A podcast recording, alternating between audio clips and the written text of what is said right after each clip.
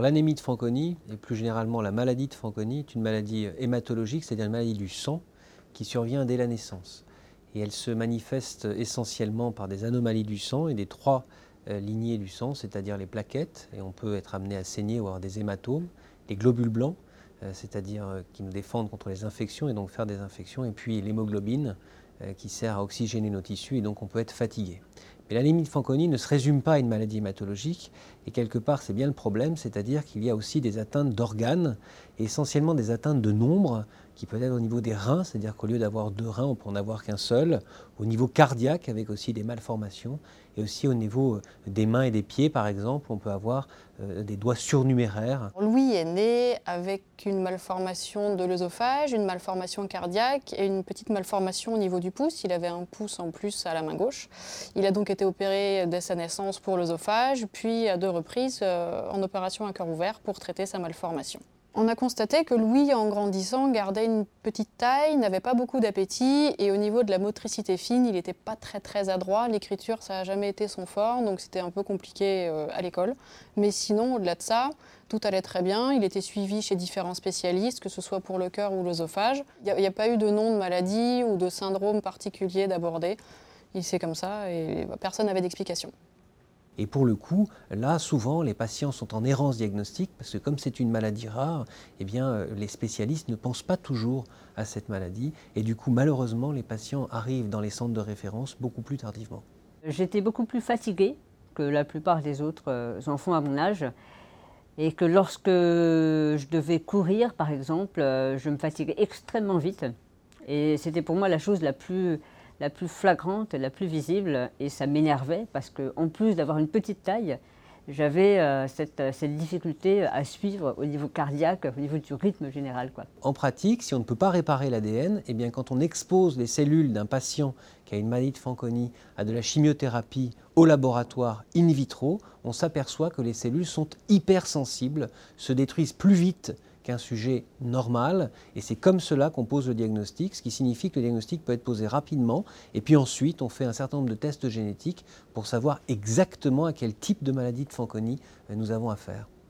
Oui, a été hospitalisé suite à un virus. Euh, pas de diagnostic clairement posé. Le virus a été traité, mais la numération était mauvaise. La numération ne s'améliorant pas, il a été convoqué à l'hôpital pour une journée complète d'examen, avec prise de sang, myélogramme et plein d'autres examens.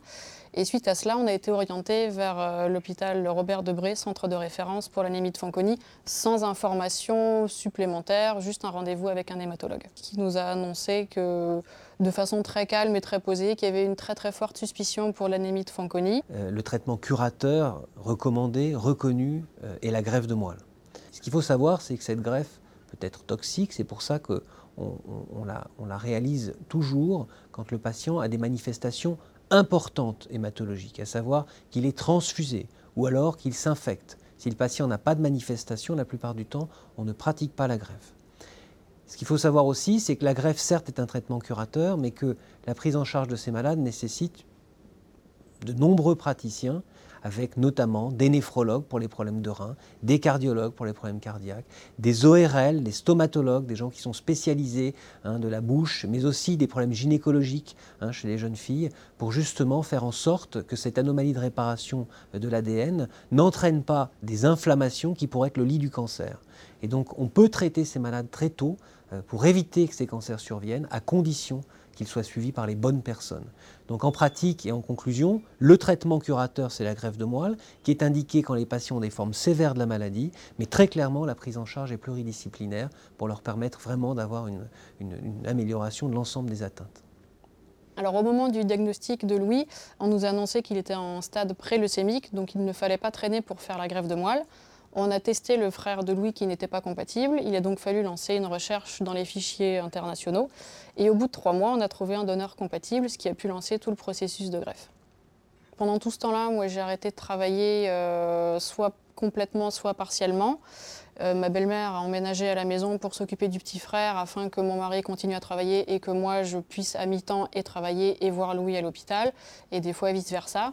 Donc le quotidien de toute la famille a vraiment été bouleversé pendant tous ces mois.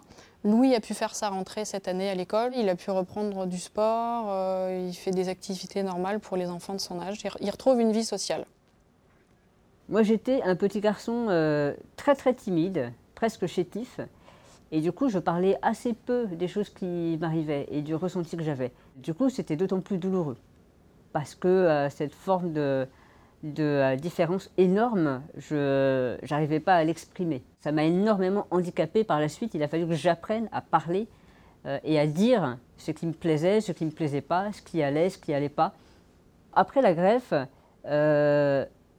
la seule chose qui pour moi était visible et qui a vraiment changé, c'est que j'allais de moins en moins souvent à l'hôpital, tout simplement parce que j'avais plus besoin euh, de transfusion, j'avais plus besoin de tout un tas de euh, rendez-vous, mais ça a mis beaucoup de temps avant de se faire. Hein. J'ai commencé à faire du sport, j'ai commencé à faire beaucoup plus de, choses physiques, et c'est là que j'ai découvert une de mes passions, euh, qui est l'escalade. Et j'ai pu la pratiquer sans que sans avoir de gêne, sans être obligé euh, de m'arrêter à chaque fois ou euh, sans être obligé de me sentir essoufflé. Et euh, ça, c'était ça, c'était grisant pour moi. En conclusion, je crois qu'on peut être extrêmement optimiste vis-à-vis de ce qu'on a vécu depuis 30 ans, à savoir que les patients qui ont des maladies de Fanconi à l'heure actuelle ont accès à des traitements euh, qui sont de plus en plus perfectionnés, euh, de plus en plus compris, euh, et les greffes qui avant étaient quand même assez toxiques et dévastatrices, maintenant sont un vrai traitement avec des résultats qui sont bons, voire très bons, et on l'a publié récemment.